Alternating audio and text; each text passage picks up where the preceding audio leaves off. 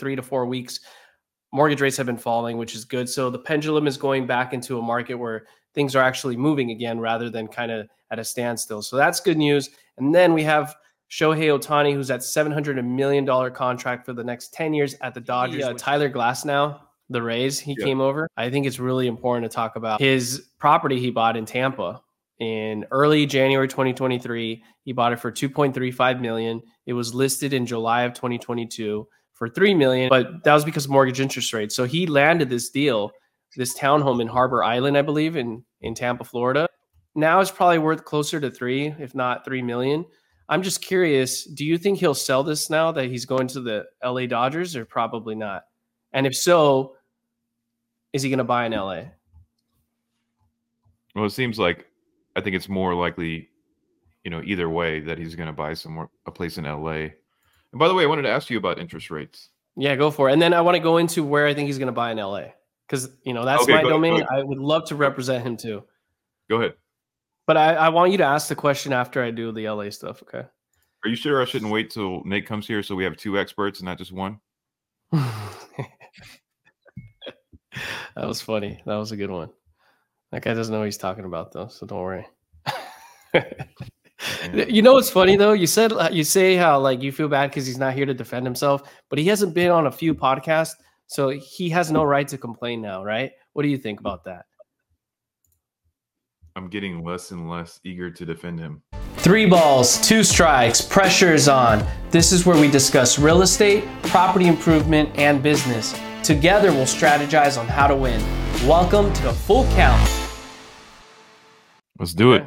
So what are your thoughts on that, Chris, about the let's start off with the baseball and all the trades going on. Then we'll touch on real estate right after, because I think right now it's more important to cover baseball. I initially wanted to go on like a rant and talk about how baseball is out of control compared to the NFL and NBA, because, you know, a team can just come in and drop $1 billion and other teams can't compete with it. But then right after I got over, you know, the recent news, which we'll go into, I remembered that the Mets and the Padres dropped a ton of money last year and didn't see anything come from that. So just because you spend money doesn't mean you're going to all of a sudden be winning World Series. I think what everybody's upset about is that the Dodgers won 100 games last season, over 100, and then now they're dropping all this money. And it's, you know, for the, I would say at least 26, 27 other fan bases, it feels like, hey, we shouldn't watch baseball for a couple years, you know? Wait, why? I don't understand that point. Isn't now supposed to be like the most exciting time in a way? If you're a Dodgers or a Royals fan, this would be a great time. But if you're but in general, though, people are talking about baseball again, people that aren't even in that, you know, space. It's kind of like the whole Taylor Swift thing, you know, how the boyfriend she was going out with in the NFL, as soon as she got with him, everybody started talking about it. Obviously, it's not to that extent, but with Shohei Ohtani, I feel like people that aren't huge baseball fans are understanding the story. And not only that, people in Japan, obviously, the whole country's watching. So I just feel like it might be good for baseball in general to, you know, get some more attention for once. Do you think that non-Dodgers fans all of a sudden want to turn their TV on and watch MLB more based on this news, or less? Good question. I think it's people are kind of in the middle. I'm not sure. Like, some do, some don't. I personally don't care for the Dodgers, but I think it is kind of exciting to see that happening. But it's just him, right? It's not just one person. I mean, there's other people in the rounds like Yamamoto, who I'm looking forward to, which is why I'm wearing the Yankee shirt. I really am excited about him potentially going to the Yankees as a pitcher. But as you were saying, the fix is in. You think he's going to the Dodgers. So if that does happen, then maybe it'll piss off a bit more people. Yeah, I mean, in my opinion, you could take it to the bank. We know he's going to the Dodgers. And just to break down, we can talk about where we were last year. Everybody was kind of upset about how the Dodgers had like a, you know, the last offseason, they didn't spend a lot of money. I know as a Padres fan, we were, you know, really excited looking at them, kind of talking crap, you know. There's a new team in SoCal, the Padres, coming off a great season, spending a ton of money. Peter Seidler from the Padres passed away. He He was spending all kinds of money. And then, you know, how much did he spend last year? When you said that the Padres spent a ton of money. I would have to look up the numbers, but I know him and Stephen Cohen from the Mets were dropping big dollars. And, you know, look, I've heard about that one. Mets. Let's not pretend like the Dodgers had a small payroll at the time. So, I mean, they were still spending money, you know, but they weren't big on the acquisitions. And this time around, there was a lot of pitchers. But, you know, starting last season, the season before, sorry, this last season, the Padres had, you know, a really good pitching lineup of three or four different players. Three of them went down to injury throughout the season, and then one of them was arrested on their second domestic violence charge, you know. And so they lost their pitching lineup, you know, including Kershaw. He had surgery. And so it seems like a lot of these moves were to, you know, kind of replenish that. Right. It makes sense. And, you know, now we're where we are. Does it mean the Dodgers are going to win the World Series? No. Nothing's ever that simple. But right. Yeah, it's a matter of, I mean, baseball's a team sport. Look at Shohei Ohtani and Mike Trout, the two of the best, you know, on the Angels, and they never got a World Series. So you're right to that point. I agree with that. But why don't we break down his contract, though? Because initially I was like $700 million that the Dodgers are giving to this guy. That obviously like tightens their budget to acquire other players. But according to, from what I understand, it's going to be in a 10-year span where the money's going to be allocated differently, right? I think the first 10 years is $2 million each time, right? So it's about $20 million, and then the other $68 million up until 2043, which is insane, dude. Right. That's why people call them the tax dodgers now too, because they're trying to find ways to defer. You know, deferring the payments is a tax benefit for Ohtani, but also the Dodgers. But at the same time, it does give the team more ability to get players. You don't really hear about deals like this in Florida or Texas, do you? No, but what's your point with that? Are they like the new Yankees now or what? No, I'm just saying maybe it's a California law thing, you know? Oh, I don't know. Like, no, the taxes we pay over here is substantially different, which is why someone would be incentivized to come up with very creative methods to get paid out, right? Right. No, that's a good point. I'm not sure. That would be interesting to look into. To me, what it looks like, you know, based on, you know, like you said, 10-year contract, it starts out at when they start paying the big money 10 years from now. To me, it sounds like Ohtani is moving after his stint with the Dodgers. He's leaving California immediately. Going to Japan. Somewhere. No, he's going back to Japan for sure. I mean, not for sure, but that's what he's trying to do, is get away from these taxes, right? Right. I saw that he'd be saving about 60 to 90 million in taxes supposedly in California, but who knows? But I do hope he ends up, you know, staying. He's obviously going to stay here for 10 years, and I would love to be his agent and find him a property, to be honest with you. Because last time when I was with Nick talking about it, I don't think it's been said because he's such a private person where he owns property, but we were figuring he's probably living in Newport Beach. And more than likely, we even said on the last podcast when we talked about it, if he was traded to the Dodgers, which now he is, he would still probably want to live in Newport because it's more of a calmer city than anywhere in LA, in my opinion. How far of a drive is it from Newport Beach to Dodger Stadium? It's all relative based on traffic. So really early in the morning, you can get there in an hour and 10 minutes, maybe, or 45 minutes. With a ton of traffic, 2.5 hours, maybe. But, you know, there's a lot of players that take helicopters, or they're just in a luxury vehicle being driven. So I don't know if it really matters too much to them as much. But that's kind of my take on it. How far is the, you know, the Union Station Amtrak from Dodger Stadium? Not very far. It's like right there, but you can like walk, but dude, there's no way he's going to take that. Come on. He's not a man of the people. Even if I think he is a man of the people, but I think someone like him would be, or at least his team, like his sports agent would be smart enough to tell him, dude, don't do that. I mean, it'll be a nightmare. Ohtani is kind of known nationally as opposed to, you know, most baseball players are kind of known regionally, right? Where people in, you know, San Diego are going to know, for the most part, they should know Blake Snell, right? But maybe, you know, over in Seattle, your average person wouldn't know who Blake Snell is, right? The average fan, you know. Right. But even though he was a Cy Young winner, right? But I don't know if I really buy that most people in America know who Ohtani is. I disagree, dude. I think I'd like to see what people in the comments say, whether they agree with you or me. But baseball fans, okay? Baseball fans, I think, know who he is. And even people in some cases that aren't following baseball. It's all over the headlines, Chris. Like, all over every single news company, they're talking about it, like clips. And then you see it on social media. They're showing how he made more than Lionel Messi. And I think that's very, you know, that kind of gives you an idea and a cue that if they're comparing him to Messi, everybody kind of knows Messi in a way. I think they're with those two names being discussed. You cannot compare him to Messi at all. I'm not comparing him to Messi. I'm just telling you that the stories are said that he's getting paid even more than Messi when he was on Barcelona. I think it was like $674 million. Well, if we were to pull up, for instance, the most popular sports athletes, where do you think he would be on that list? Do you think he would be in the top 100? I think he'll be in the top 10 in the next. Whoa. Wait. He will be. No. In the next, like, 5 to 10 years, I don't think he's in the top 10 right. I think he is technically in the top 10, but I don't think he's like there's a lot of support for him to be there because you're talking about a ton of other athletes ahead of him, right? Kobe Bryant, Michael Jordan.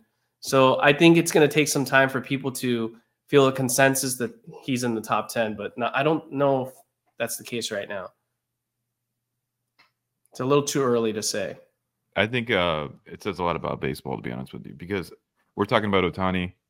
I just don't think the average person walking down the street would realize they walked into Mike Trout, you know? Right. That's true. I don't think a lot of people know who Mike Trout is necessarily. I mean, they do and they don't.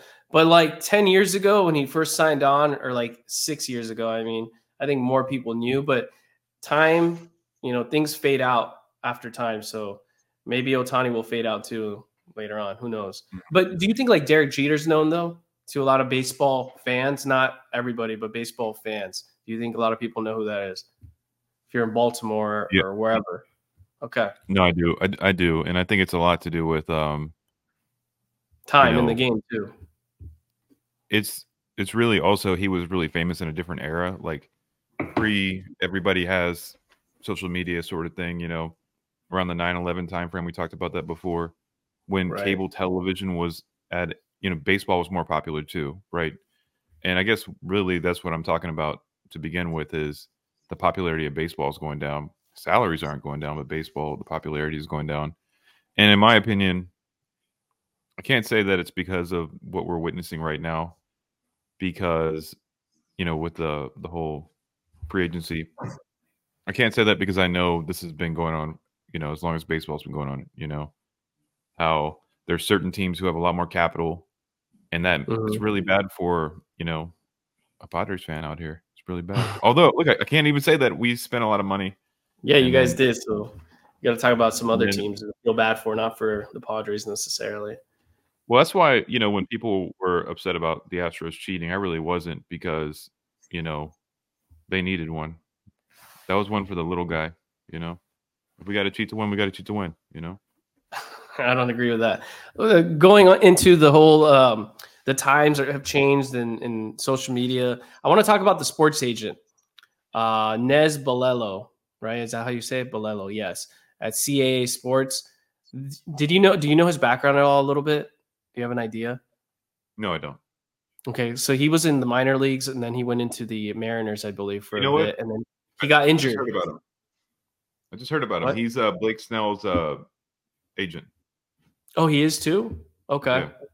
Well, I wanted to share this with the audience of him speaking, kind of speaking to all the reporters, because there was a lot of talk about Ohtani, where he was going, and he didn't want the noise to affect Ohtani's contract. And I think it really shows a lot about, you know, him as a business person, his acumen.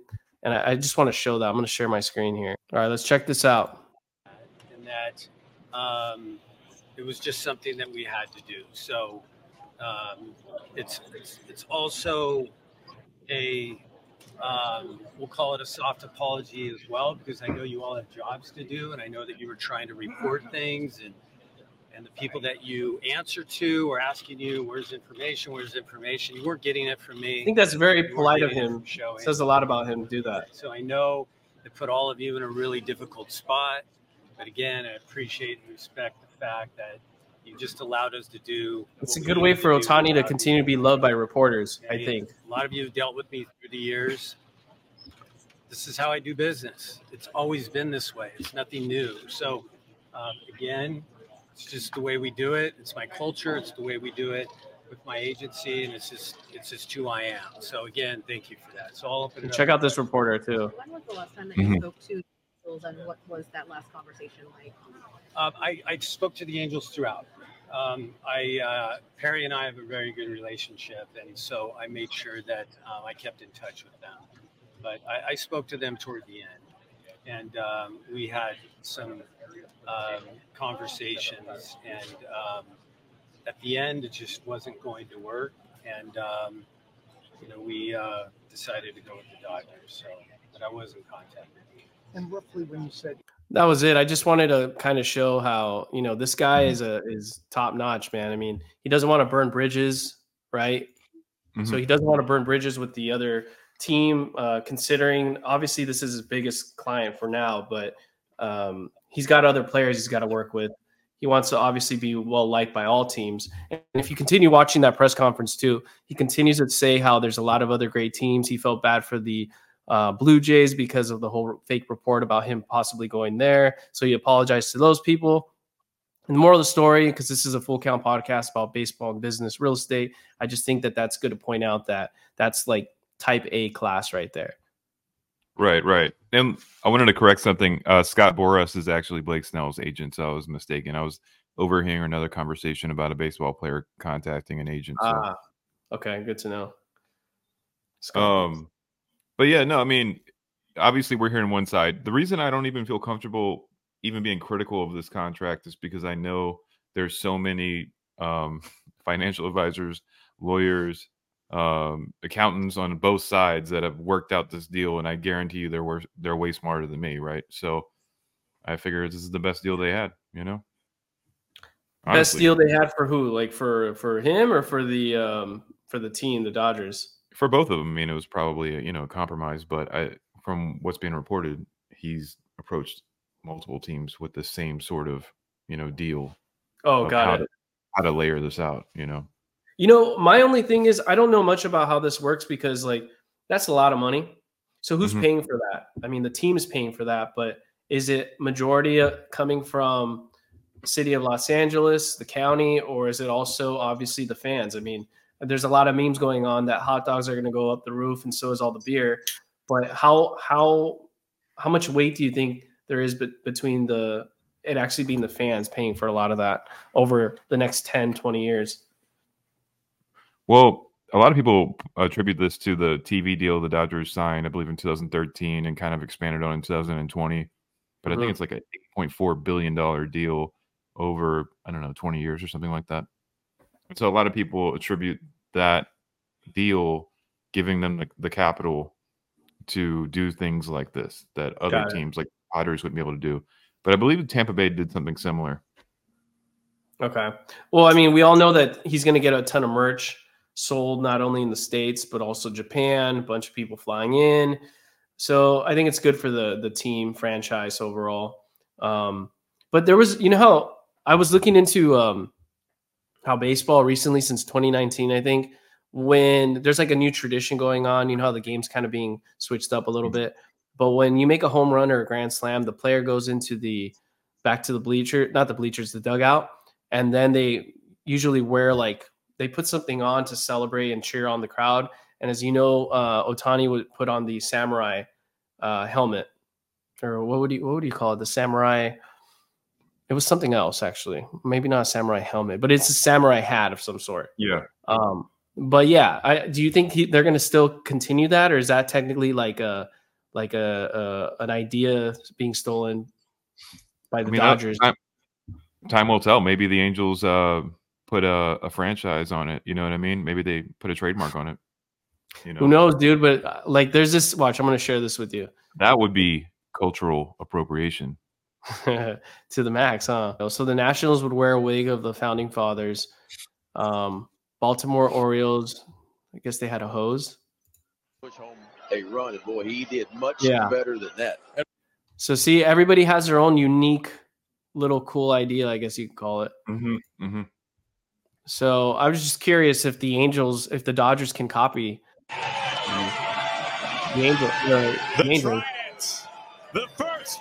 Now, do you think these like little cool fun games actually help the franchise when you try to excite the crowd, or not really? Oh, I do. It's always fun when you go to a game and there's some kind of theme in a way. You know, even just the hashtag LFGSD during that playoff run.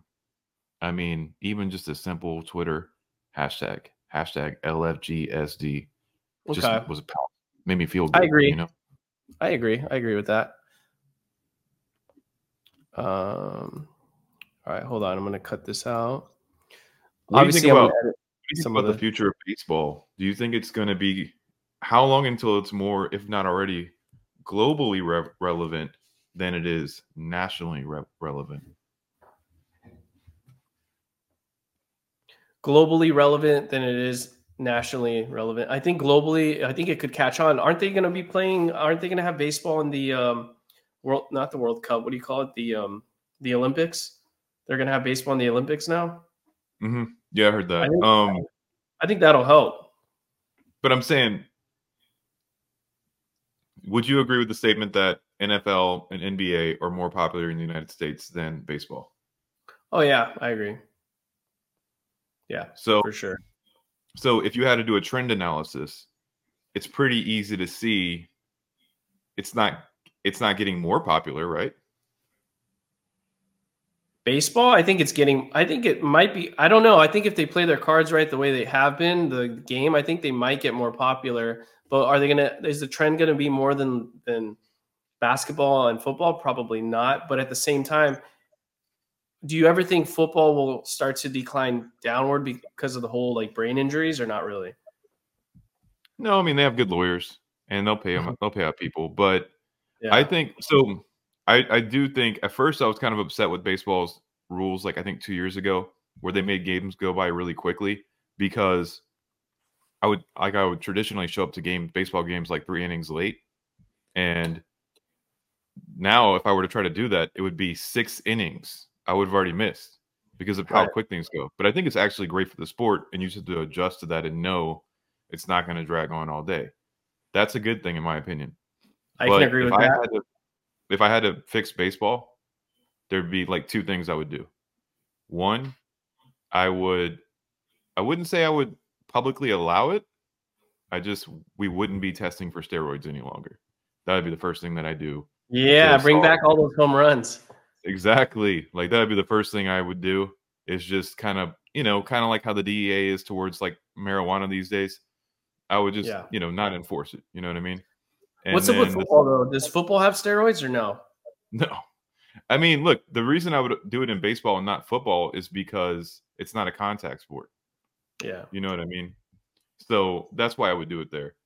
But then the second thing I would do is, because baseball's so money-driven, it's good for the players. Mm-hmm. I think I would reduce the amount of regular season games, maybe even by half, maybe even more than that, mm-hmm. because as a fan, when I go to a regular season game in May, June, I don't feel like there's anything on the line. It takes away some of the fun. And football, you have 17 games, 18 games. So when you're watching it, any game is a big deal, you know? And so that's the 2 things I would do. Allow steroids secretly and then drop the games in half. And I think we'll have, a lot of fun, you know? They're not, but that could be that. That's actually not a bad idea, to be honest with you. Who knows, man? But we'll have to see in the next couple of years, I guess. But did you also see the Tyler Glasnow mm-hmm. from the Rays? He came over.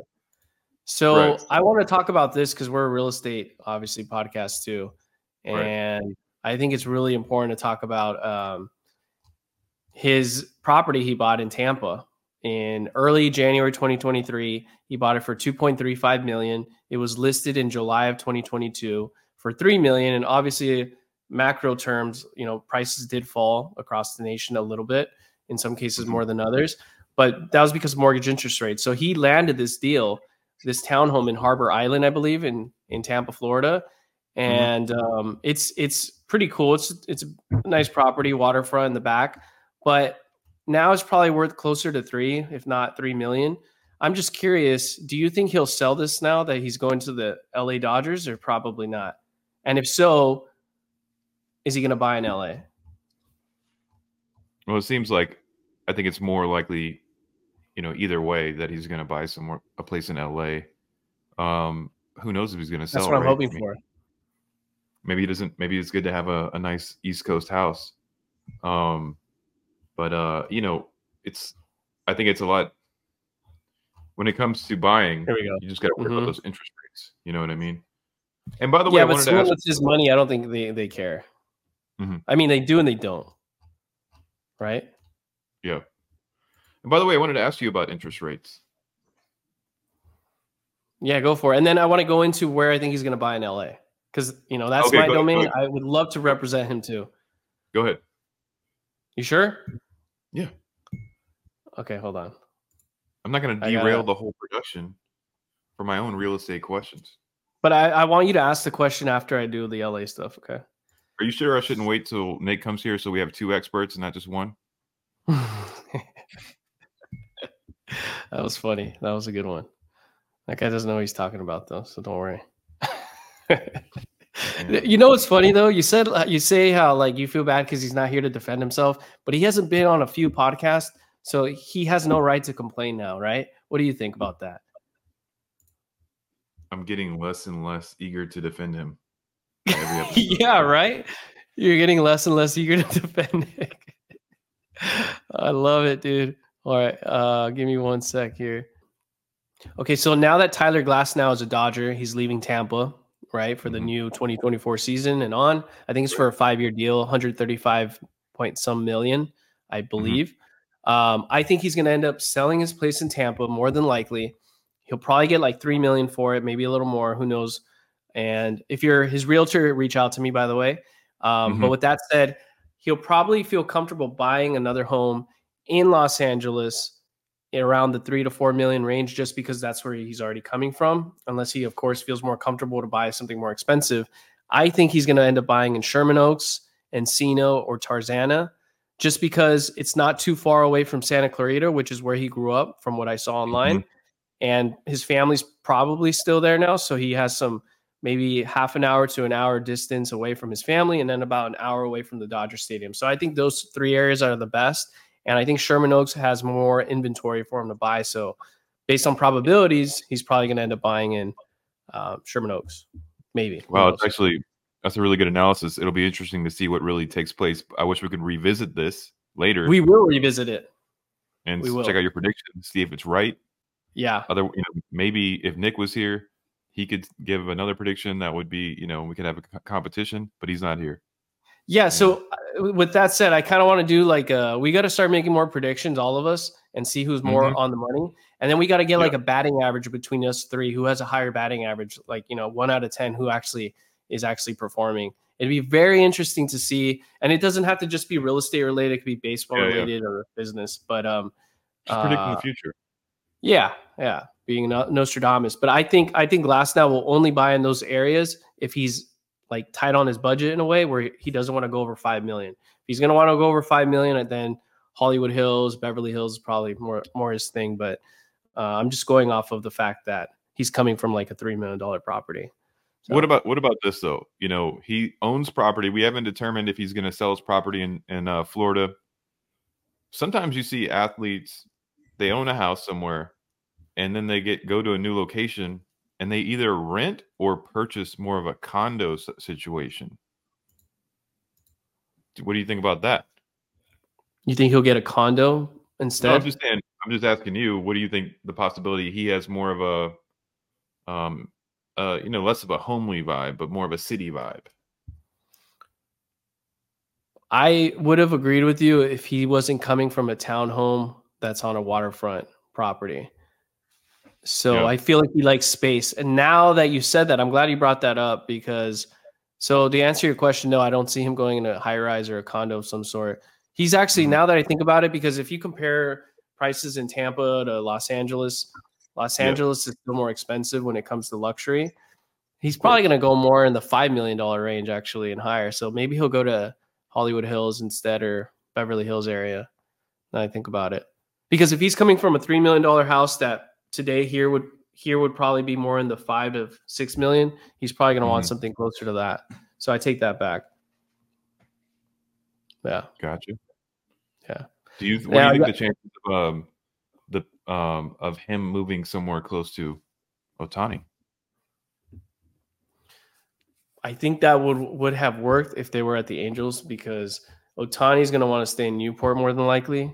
And I don't think Glasnow, since he's from Los Angeles in general, I think he prefers to go back there. I don't think he's going to want to do the commute from Newport Beach all the way to the Dodger Stadium. So here's my prediction. We've heard your prediction. Yours is more educated. You kind of zeroed in. I think we would call that more of the bottom-up estimating approach. Okay. You really kind of use Venn diagrams and you kind of zeroed in on a location, Sherman Oaks, right? Yep. I'm going to say that. Well, actually, sorry, wait, backtrack. I ended up saying he'll probably go higher price points, so maybe he'll end up landing in Hollywood Hills or Beverly Hills. Initially, thought Sherman Oaks, but sorry, go ahead.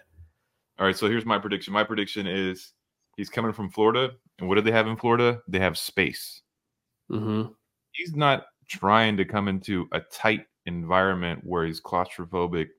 Who's in Florida? Ron DeSantis was the governor there. He's not trying to come over here and get all up in Mayor Garcetti's territory. He's going to Ventura. Karen Bass. It's Karen Bass now. But you think he's going to Ventura by like Santa Barbara area, Ventura County? Well, no, I just think he's going to go like an hour north of LA. Okay. So like, you know, they call it the Valley essentially, right? The Valley is more inland of LA County. The Valley is LA County. That's where he's going to be. That's where he's going to be. The Valley.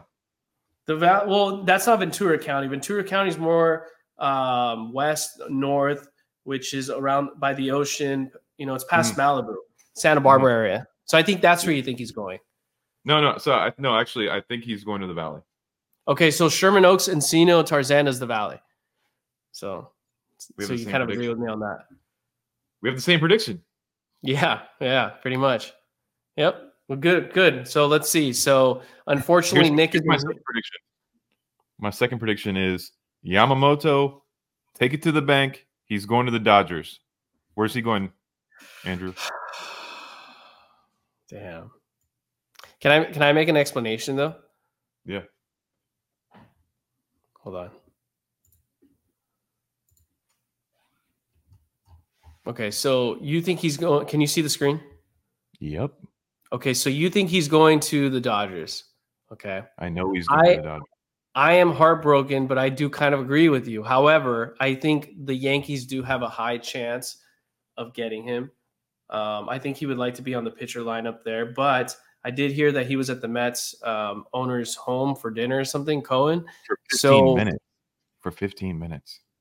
Okay, whatever. That's still a big deal, though, to go to the guy's own personal home. But no, I don't think he's going to the Mets. So yeah, I think more than likely he'll go to the Dodgers just because Ohtani's going to say, hey, let me put you under my wing and take care of you and help you. You're Japanese like I am. There's a lot of rapport there. I get it. He's also younger. But at the same time, if Yamamoto wants to prove himself as a great pitcher, he might not want to be in the shadow of Ohtani, even though Ohtani can't pitch in 2024. He'll start 2025. But I think, this kid Yamamoto, I think he should go to the Yankees. So I think he might go to the Yankees. Screw it. I'll just say Yankees. Where Ohtani decided to go, which is the Dodgers, did that have any impact on Yamamoto's future decision? Yes, I think so, 100%. Yeah, I think Yamamoto is definitely looking to wherever Ohtani went, and I think he's really calculating his decision based off of that in a way. And I think that's why I think it's like a precursor to why more people think he's going to go to the Dodgers. So I was in the Navy, right? And in the Navy on the West Coast, there's this thing called the Filipino Mafia. It's a true thing. If you ask anybody in the Navy on the West Coast, the Filipinos, they do not deny that the Mafia exists, right? But it's not a mafia where they're like killing people and, you know, it's not like a criminal mafia. It's right. More of a network. It's a network. And you can marry into the Filipino Mafia. If you marry a Filipina, then they'll respect you as one of them, right? And so I made good friends with the Filipino Mafia. And, you know, while I was on the USS Ronald Reagan, when I was deployed on the Reagan, I learned a lot of things about the Mafia. And I thought about it long and hard, and I was like, you know what? If I was in the Philippines and I joined their Navy and I was American, and there was other people on the ship, maybe there was like 10 other people on the ship who were American, we would also have our own mafia. We would always hook each other up. You know, we would be on the same page when it comes to everything, right? Right. Because our culture is so different than everyone else on the ship. And that's kind of what the Filipino Mafia has done in the Navy. Great people, by the way, right? Great people? Yeah. But what does that have to do with Yamamoto being Japanese, though? My whole point is Ohtani, Yamamoto. You know what I mean? There's a cultural relevance there, you know? Right. And so that's my point. I'm saying that it could, if I was in Yamamoto's position, that would influence me. Yeah, because you have more culture, you know, in that area. I agree with you on that. No, I do agree with you on that. And Japanese are always, I mean, the whole adage is they look up to their elders or they respect their elders. Ohtani's his elder. But I'm just saying, if he wants to be more of a contrarian, then he should go to the Yankees and be his own man in a way and not have to be in the, you know, going just because Ohtani's there. But who knows? I mean, either way, it'd be great. I just don't want the Dodgers to have all the great players, okay? That's just my... No, I mean, I agree with you. But it sounds like you're being more of an advocate, but realistically, you truly believe Dodgers. He's going to go to the Dodgers, right? Yeah, if I had to make a bet and put some money down, I would say the Dodgers. But my sentimental, you know, side, I would say, let's go Yankees. So I'm hoping he's watching this, and that's why I'm wearing this. Maybe he'll change his mind. I hope so, too, because the Yankees ain't shit anymore. Sorry. No, that's a little rude, but yeah. I'm just saying, I'm happy you guys are on the same level as the Padres right now. Yeah, Yamamoto hopefully goes to the Dodgers. I mean, sorry, Yankees. He goes to the Dodgers. It is what it is. But going on to real estate. With that said, actually, now that I think about it, if Yamamoto goes to the Dodgers, there's a higher probability I will be his realtor. I will never be his realtor. How are you going to make that work? I don't know, dude. I'm actually working on like trying to, you know, contact sports agents and see what happens. You know, that could be a possibility. Maybe you should create a network and get with like up and coming sports agents that don't have anybody and try to link with them. You know what I mean? Going to the big dogs, they probably already have so many connections. It's like, you're right. That's actually a very valid point. But you know, if this gets big enough, this podcast, maybe it'll change. Who knows? Maybe we'll be the big dog. It will get big enough. Good. All right. Eventually the Yamamotos of the world will be tuning into us to figure out where they should go based on real estate value.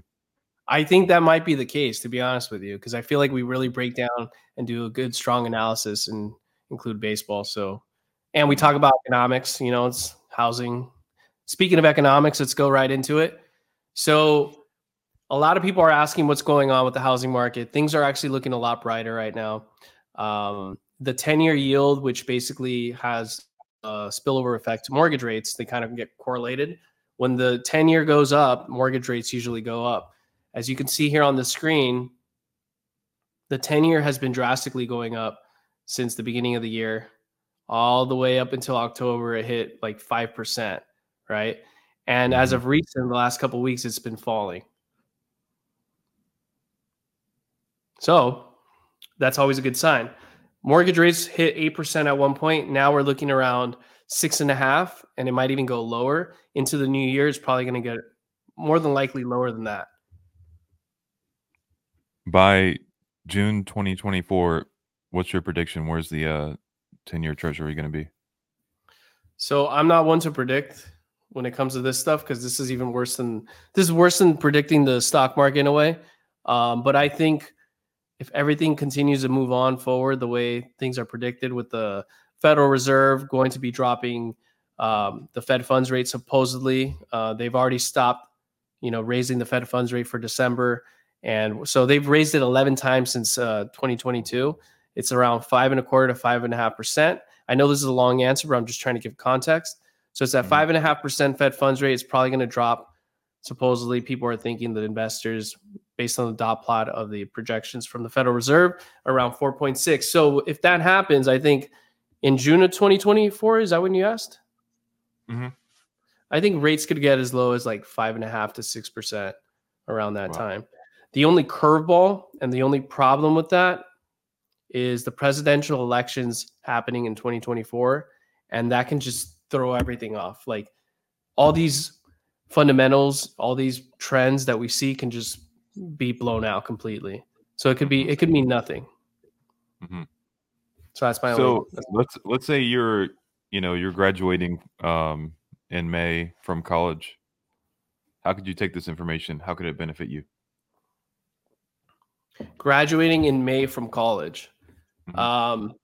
So it's said about 50% of millennials and Gen Z that are home buyers, when they buy a house, they have a house hack. And that house hack is that they are renting out bedrooms, right, to their friends, family, whatever. Let's say you and I are like brothers, right, Chris? And let's say we're young and we're single or whatever, and we have a family member that gives you a house or us a house. We both move into that home. We make the payment on the mortgage. We rent it.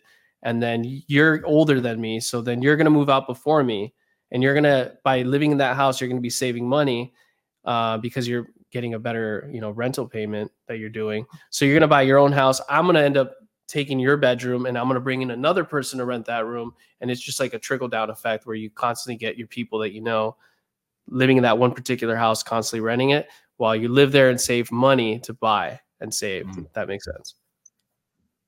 Yeah, I mean, it sounds intense. But, while you were describing... House hack. Yeah, that's what's going on. 50% of people are renting out bedrooms.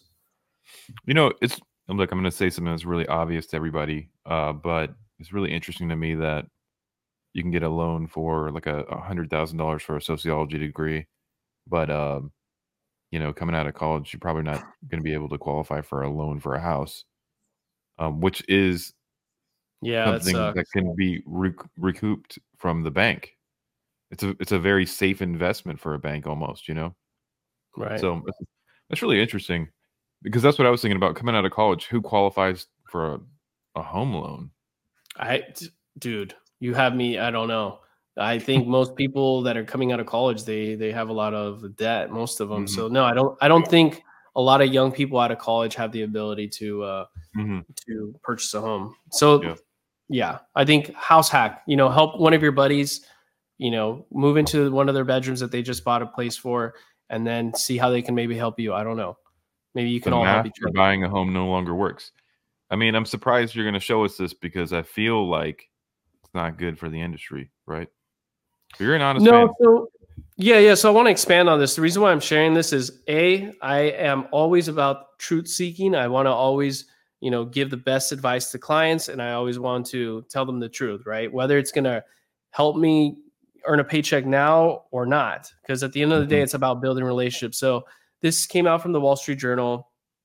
They're saying basically right now is like worse in a way to buy because the margin or the difference between renting and owning for having a mortgage payment is so wide.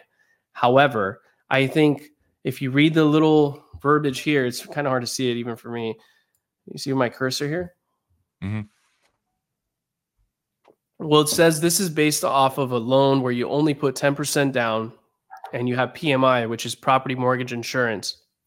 So not only are you paying the mortgage, you're also paying PMI, which that can fluctuate and range from not super high to very high. So it's in a way what they should have done. And I think the reason why Wall Street Journal did this is because they want people to talk about it. If they did 20% down, I think that difference would be less than half of that, or at least half of that difference that you're seeing there. And I think a lot of people also don't understand the macro versus micro. It's better to look at the micro. So if you're going to be buying in, Orange County, you should look at the micro of that area. So look at what the average home rental price is and look at what the average home would be for the mortgage and see what the real difference is. Don't pay attention to something like this. This is just, it's not, it's like apples to oranges, you know, so it doesn't work. What do you think? Right. No, I mean, look, I mean, this is what I experience out in San Diego, at least, is, you know, when you're looking at, it's kind of insane how everything's changed so quickly, and seeing this graph really illustrates that change. You see that jump right there, bro, and right, it's huge, big difference, dude. That's like a huge jump. I mean, a lot of people also don't have 20%, so in a way, I could see why they use the 10%. But I think if people are constantly, go ahead. I was just gonna say, if people are constantly in fear of buying and they always want to rent, they're going to end up freaking renting, dude. They're going to end up screwed over the long haul. And I think what should be shown in this graph also is like equity gain. Yeah, you might own a house. It might be more, the mortgage payment might be now than the rental payment. But when you look at equity over the next 10, 20 years projected, you're going to end up way better off than the renter, because rent is always going to go up, but you're going to have no equity, right? You're not going to have any money to tap into if you want to spend on something else. So and you're at the whims of the landlord. So, you know, to each their own, but I feel that in a way society wants us to be renters rather than owners, because if you don't rent, I mean, if you don't own, you're more in control, and you're more in being of control is what I meant. So yeah, certain elements of society would definitely like us to live in a small box. Right. But, you know, you hear these, like you hear about interest rates, you hear 7%, 8%. And it used to be 3%, 2%, 1%, 0%, right? Wasn't it 0% for a very long time? For like a year? No, hell no. 1%? No, two and a quarter, okay. 2%. Yeah, 20. It was only for that small time though. I think you're thinking of 0%, which was they were giving 0% APR on a car loan at one point during that time. No, but basically, I remember the interest rates for houses being really low, right? 2%. And you hear those terms, and when you hear, like you just mentioned, APR on a car, that's not that big a deal. But when you're talking about a property that's listed for $600,000, $700,000, that 3, 4, 5, 6, 7, 8 changes your monthly lifestyle substantially. Thousands of dollars. Like, it's not a joke. Those 4% is like thousands of dollars of difference that how you're gonna, your quality of life. And so now, that's terrifying when you're buying a place that costs $700. It is, but what people need to grasp and really understand in their mind is 2%, 3% was really is unheard of. It's something that probably won't happen for a very long time from now. The only reason why that happened was because the economy shut down for the first time ever in the way it did, where literally businesses were forced to lock down. People had to stay in their homes, right? So that's the only reason. And the Federal Reserve wanted this to happen. They put so much money into the market. They wanted to incentivize people to keep buying. So I don't think something like that would happen again unless we have like a depression of some sort. So I think people need to stop thinking about the 3%, even the 4%. I think people should realistically look at like hoping for a 5%, 5.5% in the future. And that's about it. But what I wanted to... Janet Yellen has taken over Andrew's body. What do you mean, dude? I mean, now you sound like the Fed. So Janet Yellen is... Say that again? I said, now you sound like the Fed, you know? No. Janet Yellen is... well, I want to know what did she say recently? Because she's the Treasury Secretary of the United States of America. Federal Reserve Chairman is Powell. So... Yeah, I guess you're just saying what? I'm just, she probably said something about like, you will own nothing and you will be happy. I mean, that's what we hear from that corner of the world a lot of the time, you know? That's from the World Economic Forum who actually had that. Yeah, it's insane, dude. But Janet Yellen is thinking that there's going to be a soft landing, meaning there's going to be no recession, which, you know, who knows? But she also was saying in 2021, 2022 that there was going to be no inflation issue, which was stupid. Obviously there was, we were at 9% CPI. We're now at, I think 3.1%. And that's the other reason why, mortgage rates have come down because, you know, it looks like they're actually succeeding in bringing inflation down, thankfully, at least for now. But, What was I going to say about that? About the whole, oh, yes, because you were bringing up mortgage rates from the 7 and 8%. Did you know when mortgage rates were at 7% and when they went up to 8%, 5 million homeowners, potential homeowners, had to be cut out of the opportunity to actually afford a property. So now that we went from 8% to about 6.5%, there's about a little over 5 million, 6 million maybe homeowners that now can afford to buy a property. So the reason why I bring that up is there's more people now in demand for a property because they can afford the mortgage payment because the interest rate fell. So I think it's important for people to know that if you're looking to buy in 2024, you really need to think about this because you want to catch the wave before it really goes up. So right now, demand is starting to pick up again because mortgage rates have fallen. You want to catch the wave before it goes higher, because once it goes higher, you're going to compete with everybody. You're going to compete with a bunch of people, and there might be bidding wars.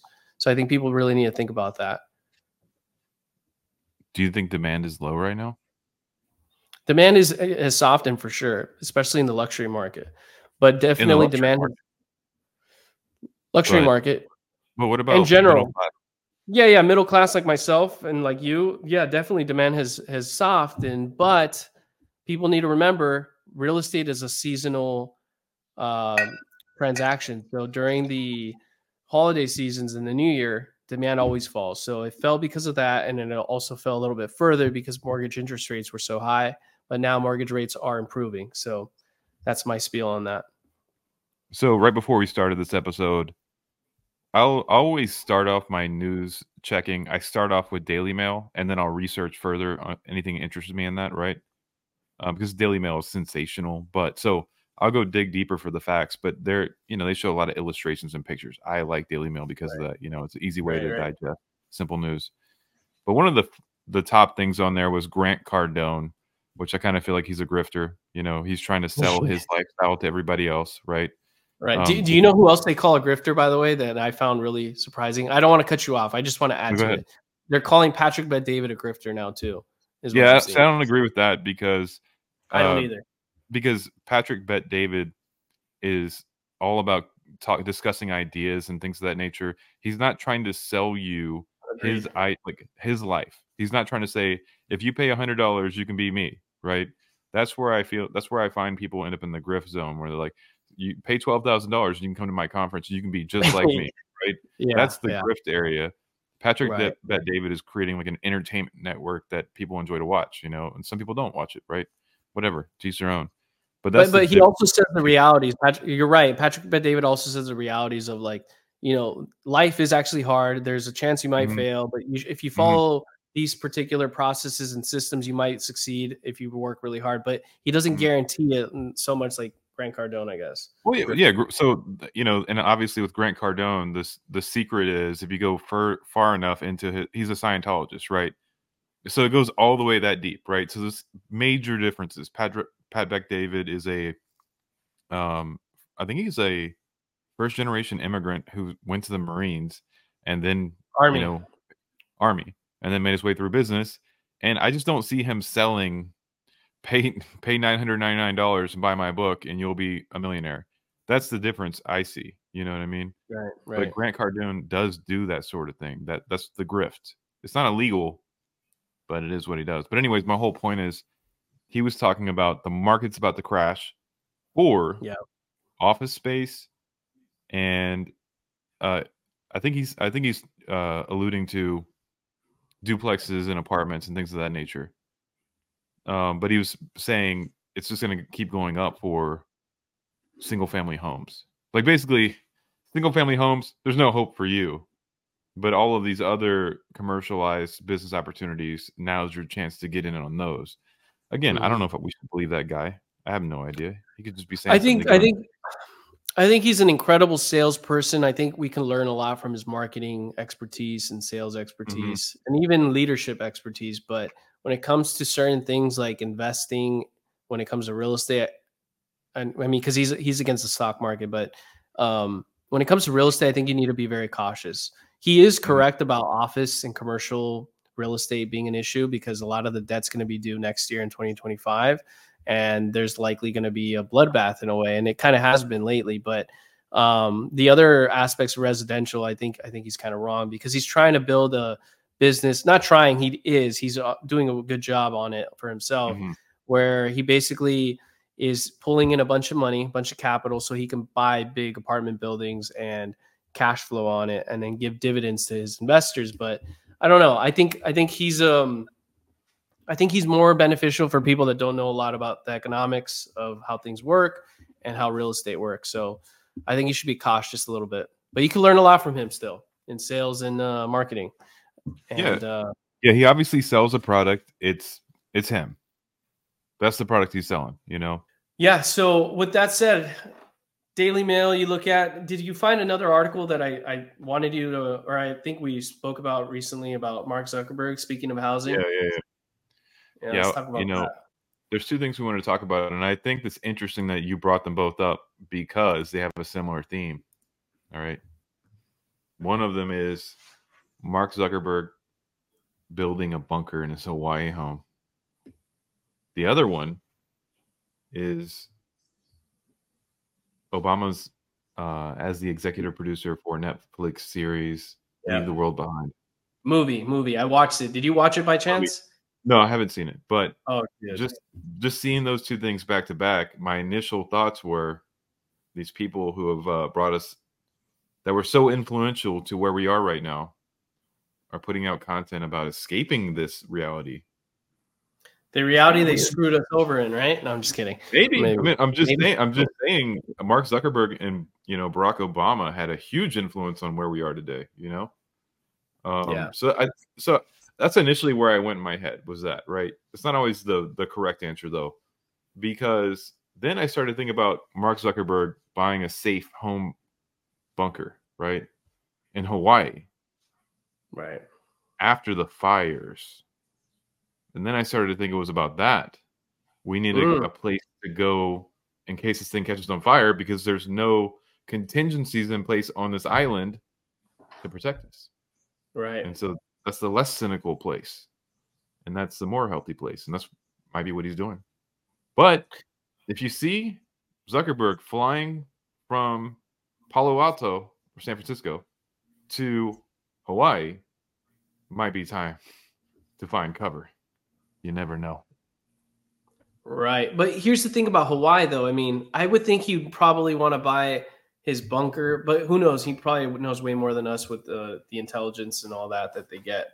I have no idea where you got this image from, but I'm assuming some resource shared it about Mark Zuckerberg. Let's just pretend it's real, and I'm going to scrutinize it like it's Mark Zuckerberg's own plans. All right.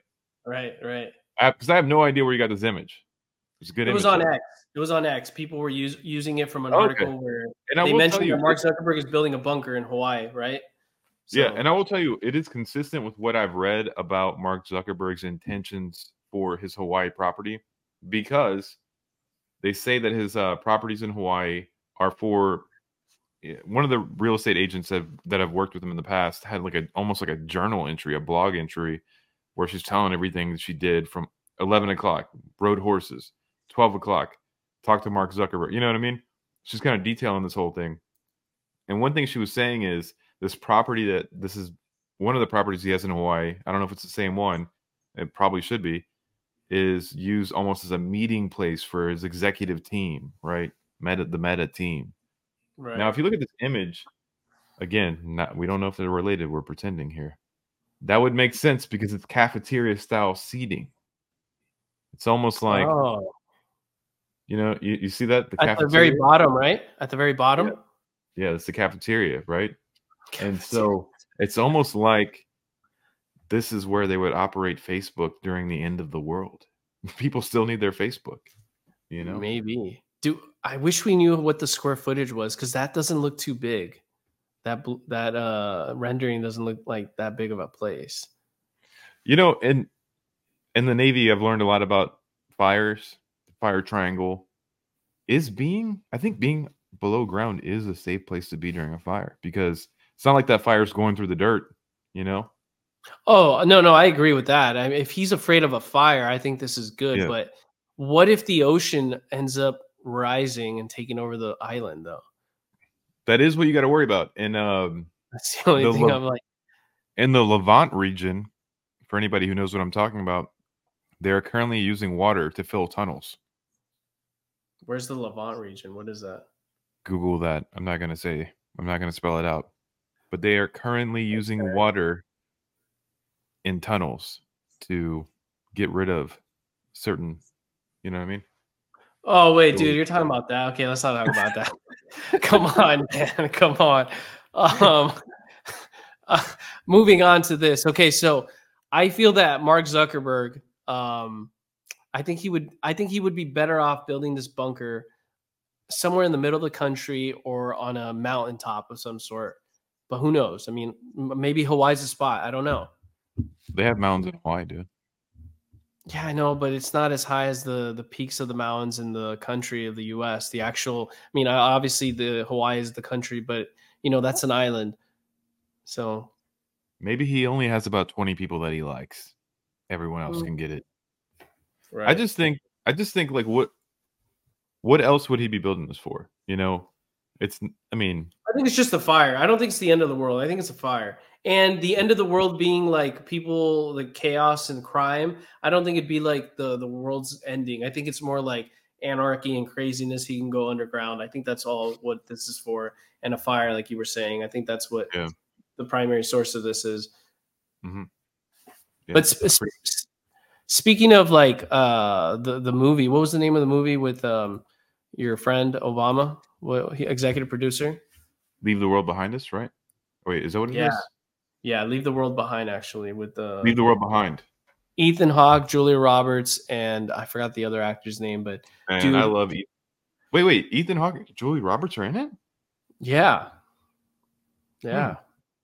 It's a good movie. It's actually an interesting movie. I actually kind of liked it. It was entertaining. There were certain things about the movie that I didn't like. A little bit like... on the nose. On the nose, right?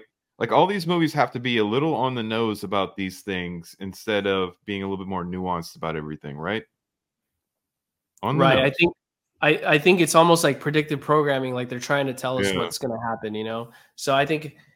I the fact that it came from the former president, Obama, I think that's really telling that he's trying to talk about this. And then there's a movie coming out in 2024. Let's be fair, executive producer. You can't assign credit or blame to an executive producer. They might not have had nothing to do with it. They could have just put their checkbook out there.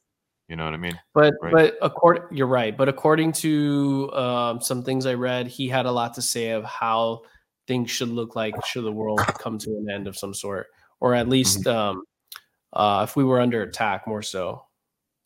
And I think the movie was really against America, to be honest with you. I won't really get into it since you haven't watched it. But I think so you've seen it. Would you advise people to see it? Yeah, I think it's an entertaining movie. But I think if you're not thinking enough about what you're watching, I think you can kind of get like subconsciously like in the pathway of agreeing with what the premise of the movie is trying to tell people, that the U.S. has pissed off so many people. It's no wonder we're getting attacked, type of thing. And then, based on what you're just telling me right now, I will tell you it's rich for Obama to be making this movie. I'm just saying. Oh yeah, it's a big time Obama movie. Libya, Syria. I mean, look, I'm just saying that we pissed off a lot of people, and it's not like he stopped pissing off people when he came in office. You know what I mean? But anyways. Sorry. Oh, yeah. Libya, he like took over Libya when he told them to get rid of the nuclear bombs, right? And he did. Gaddafi, and then we took over.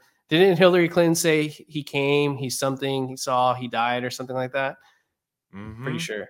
Yeah, dude. All I'm going to say is... He used the most drone airstrikes. So, yeah, you're right about that. Look, and we've talked about this. I always think Obama was one of the great figureheads, but I think... It is kind of messed up that there's now slaves in Libya. There was a slave market in Libya after that situation. Anyways, my whole point to this whole thing was he's right that we pissed off a lot of people. I'm not saying that he helped it out, you know? He did not help it out. And I think it's telling. No, you shouldn't cut it out. I mean, either way, I'm good.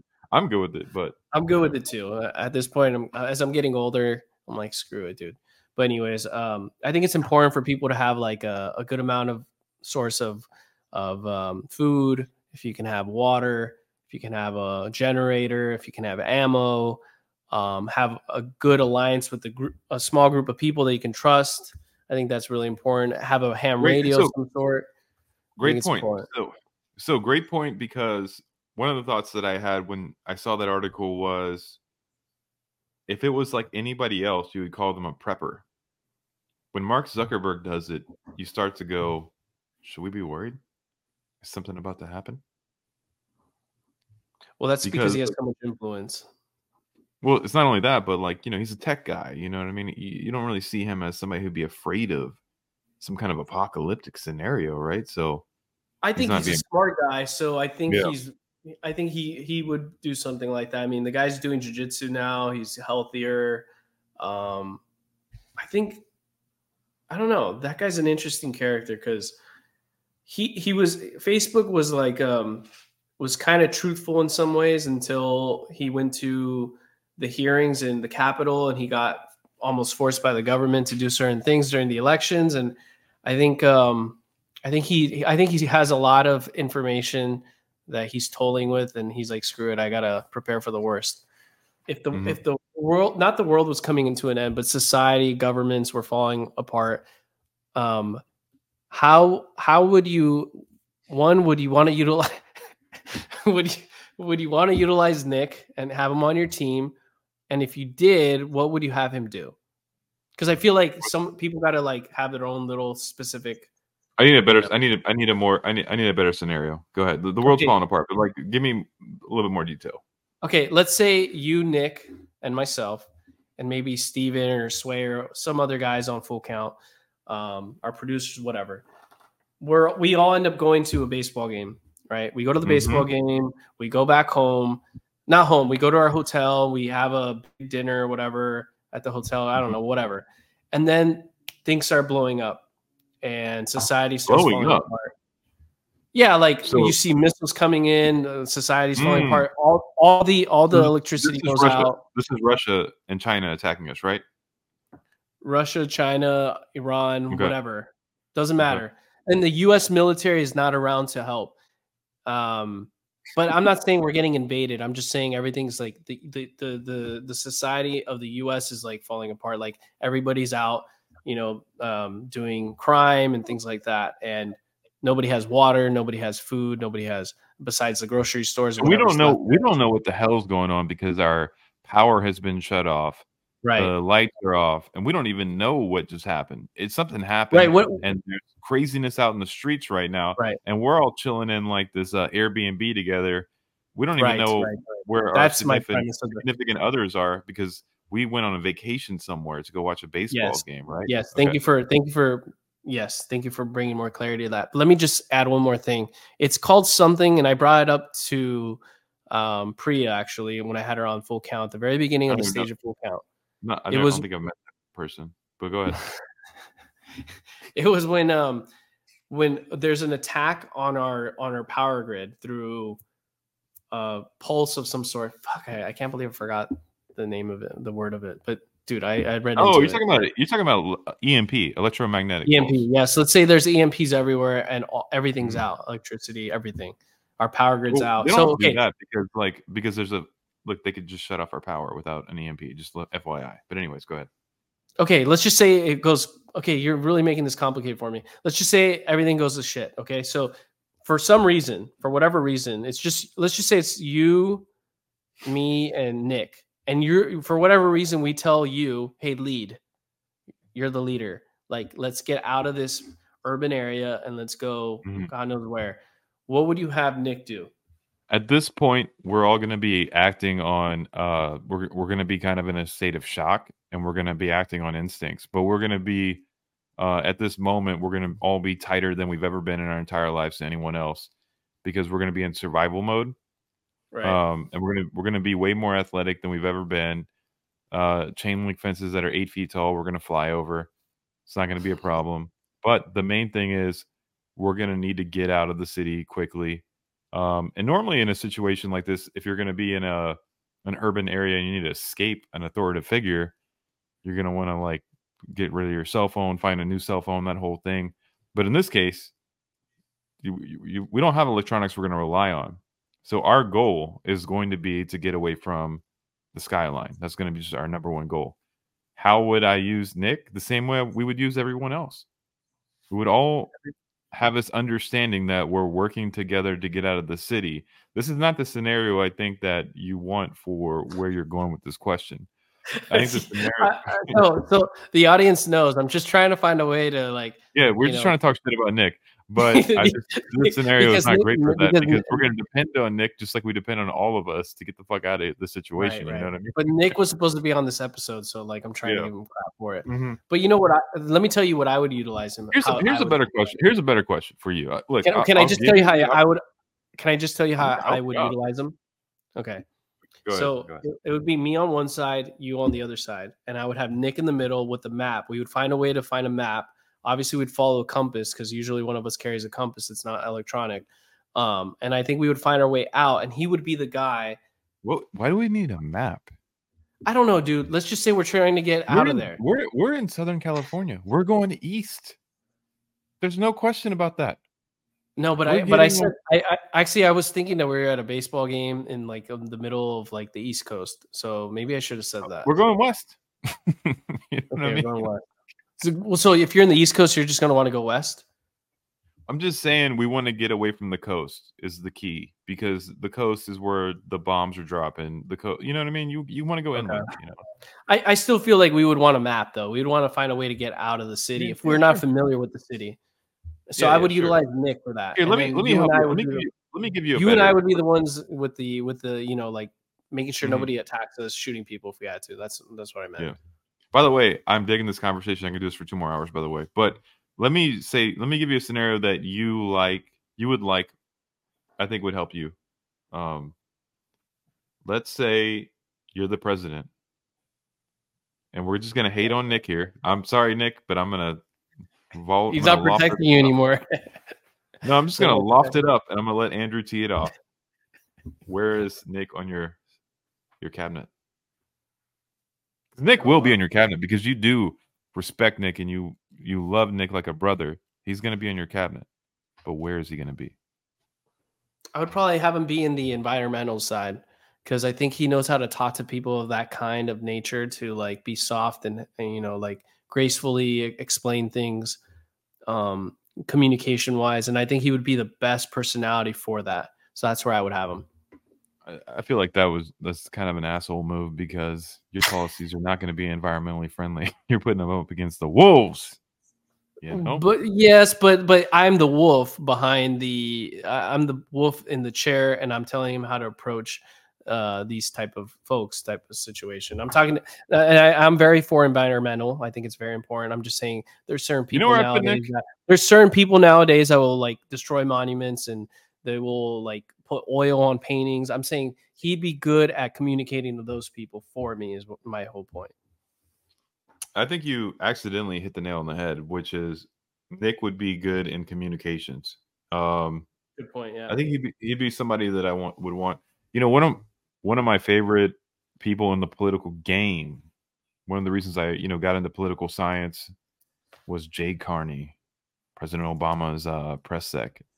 When I saw him doing his verbal wizardry, like it made me want to get into politics because of how he would just go up there and just tee off with these people with words.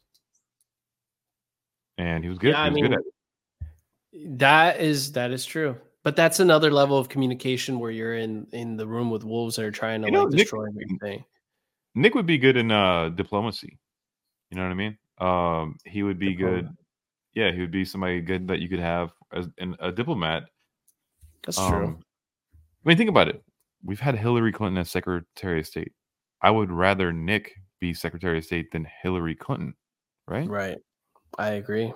I mean, Hillary is just very savvy with how the world and the political system works, but I agree with you on that. Well, Nick wouldn't be like, hey, we should invade these Middle Eastern countries. Like, he would never say that. No, he wouldn't. Right. Did I tell you that he worked for he's been on a campaign before? I'm not going to say which president, but he helped someone get elected in some ways. A president? Yeah. I'll let him tell you. I'll save it for another podcast, but I mean, then Obama. It's only Obama. It's the only option. Yeah. So he was on his campaign. He did something because he got a degree in political science. But yeah, you're right about that. Honestly, it sucks, but it's kind of a worthless degree because, well, look, most people who get a degree in that go into law school, right? Yeah. A lot of people do that, and then, or they do philosophy, and then they go to law school. Yeah. Philosophy is my favorite subject, but like kind of useless from a financial standpoint unless you're like a YouTuber, you know. You know, I was actually I'm glad you brought up philosophy because I was watching. Okay, sorry. I'm glad you kept talking about it. Is what I meant. So Lex Friedman interviewed Jeff Bezos. Oh yeah, he's the first person to interview the big three: Elon, Zuck, and Bezos. What would you do? Think about this. What, like, I don't know what I would do. I know I would spend a lot of time thinking about it. What would you do if you had all three of their phone numbers? I would start a company because I'm an entrepreneur. What are you going to do? Text him, hey, I'm trying to start a company with you. No. I would come up, dude. No. I would come up with the business plan. What would you do? How would you? This is what I'm freaking telling you. Tell me what I'm telling you. Tell me what it is. I'm not telling you what the business is. I would come up with a business plan. Oh my God, we need details. I would come up with a business plan, and then I would ask them for a favor for their top engineers, for their contact info. And then I wouldn't ask for a favor. I wouldn't ask for financing. I wouldn't ask for them to hear me out. I would get their, I'd contact the people that are engineers, build the minimal viable product, and then I would present it to all three of them separately and see what they say. MVP, minimal viable product. That's right. That's what I would do if I had their phone numbers, and I would create a company, and I would make it very successful. Yep. How about you? What would you do? Well, I feel like you just explained something totally different. I feel like you just explained like the process, but that doesn't really explain what would interest them. Well, if I already have their phone numbers, that's because they gave it to me or allowed me to have it. So I don't need to interest them further. They gave Lex his phone number because they're going to interview him. You know what I mean? Like, he still needs to come up with a grand idea to, capture them into this, right? Like a united front.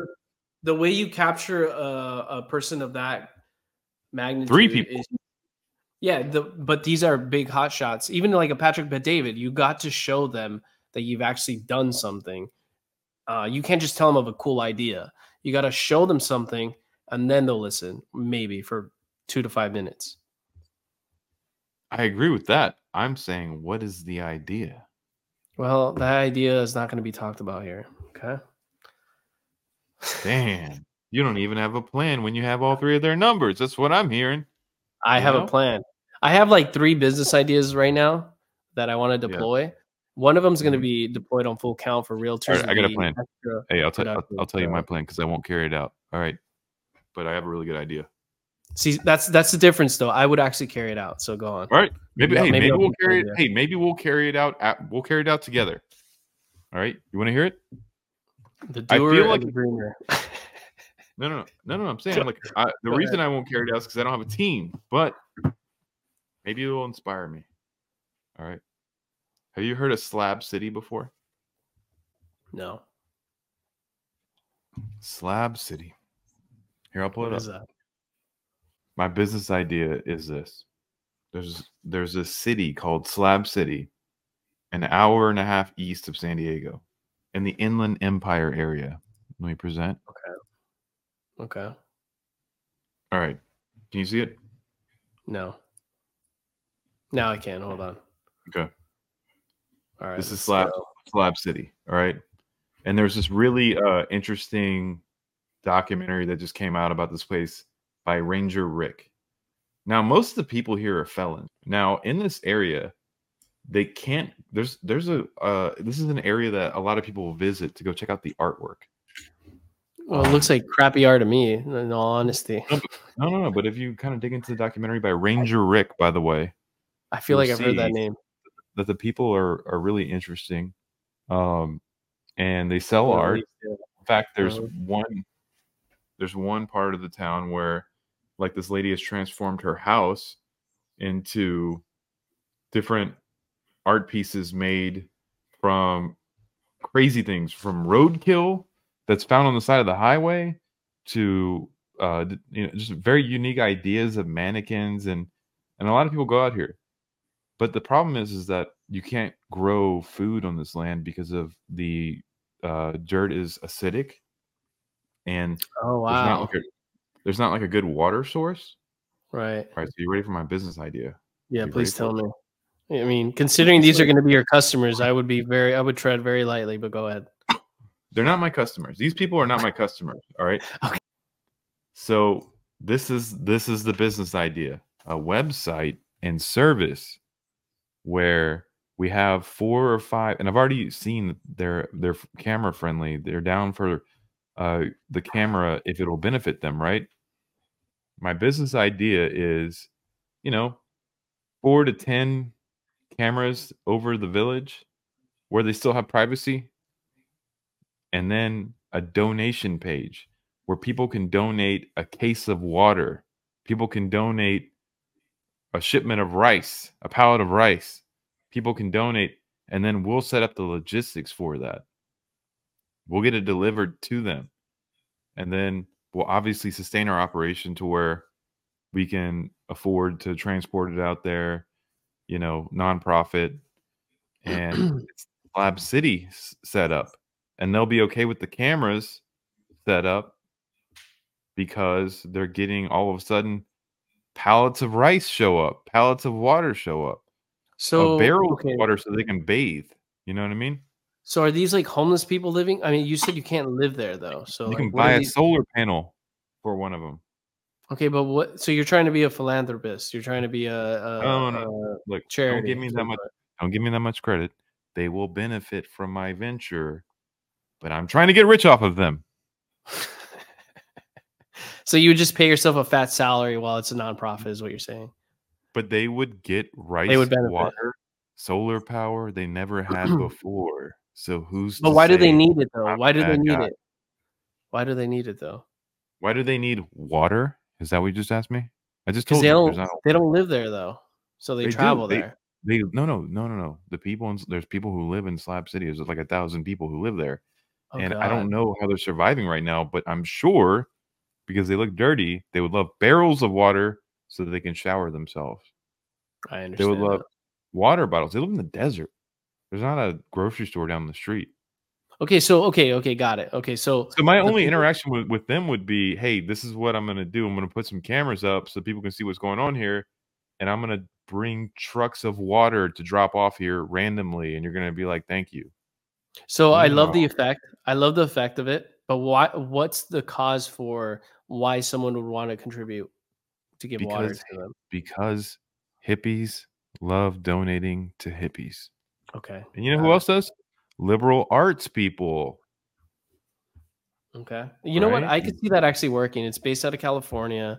So yeah, I could see that actually working. So yeah. You're right. I'm not gonna take that idea and use it. I'm not gonna go forth. But I think it is a good idea, actually, sort of. What do you mean, actually, sort of? Nick, please come back on the podcast. Andrew is being too far right for me. No. I like it. It's actually very nice of you to do that. I'm just saying, right here. I wouldn't. No. I like the idea. I just wouldn't contribute my own time to do something like that. I feel like I could honestly tell them, hey, by the way, we're going to be bringing all kinds of like good stuff that you never had before: rice, water, solar panels. By the way, we're also exploiting you, and they'd be like, okay. I feel like if you tell people up front that you're exploiting them, it's different than if you don't. Yeah, but that's, I think that's wrong, but whatever. What do you mean? I mean, I get your point. It's mutually beneficial. We shake hands on this. Like, hey, look, I'm going to be advertising your community. I'm gaining from this, but guess what? You're going to have more right now. Oh, you're going to have more later than you have right now. Do you want to do the deal or not? I guess. Okay, fine.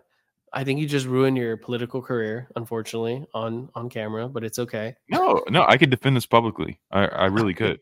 Like right now, they don't have drinking water. I'm trying to set up. You know what I'm saying? Yeah, I get that. I get it. I think it's to make their lives better.